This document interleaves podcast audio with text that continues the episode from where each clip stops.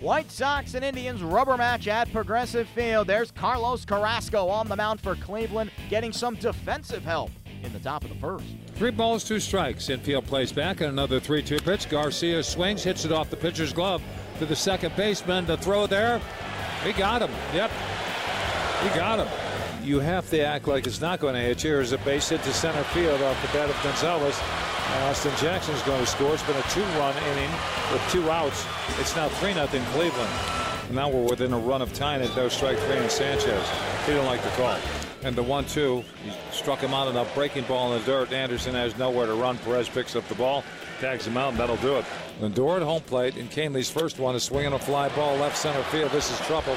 He's going to get to the wall on one hop. Lindor's got a run scoring double at least, and he'll pull into second with that double. Gonzalez scores now. That's a two-run lead. Allen with a long pause, and now the deal to Smith. Tapped to third on the charge. Ramirez has it. Throws to first. They get him. The Indians won two out of three from the White Sox. Indians win the rubber match over the White Sox. 4-2 your final. Save number 15 on the year for Cody Allen as Chicago finishes their nine-game road trip with a 2-7 record. Terry Francona's bullpen was outstanding on Sunday, pitching three and two-thirds innings of scoreless relief Here's the skipper talking after the win. Rick Renteria's squad finished their nine-game road trip with just a 2 and 7 record. Here's the skipper talking after Sunday's loss. We had some chances early. Uh, we stranded a few runners out there. I think the guys kept, you know, kept battling. I thought, uh, again, obviously Carrasco did a nice job out there uh, minimizing the damage, especially early. We had situations, uh, and then, uh, you know, Q, you know, battled through through five innings, had a lot of traffic. Um, and I think that, uh, you know, at that point, with the game the way it was and scoring a couple of runs, I thought it was just best to try a fresh arm and keep the keep it moving. What did you see from him as far as a command?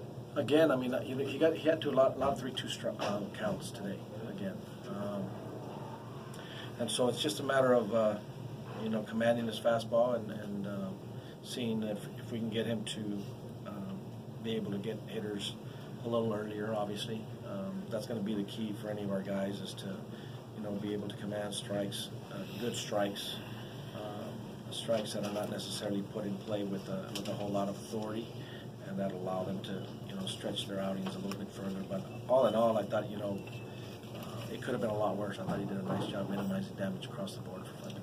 Is it strange for you? I mean, you saw Jose probably in Yeah. his best season of his career last year when you were the Yeah. bench coach. I mean, just hasn't been there consistent for him this year, and it's we're going on you know the mid June at this point. Yeah, I mean it's still one of those things where I, I had I know he's been progressively getting better, and obviously you guys have seen him prior to me getting here, and, and last year as far as everybody was concerned was like the, the epitome of, know, of improvement for him across the board. So I don't have anything to compare to prior to that, um, but it, he's still the same guy. Listen, at some point uh, it'll click for Q. I think his ability, his routines, his uh, his mindset, his his demeanor uh, keeps you from losing sight uh, or you know keeping sight of the fact that you know he's going to come back and, and settle down and, and uh, maybe he's going to be the second half guy we need. You know what I mean?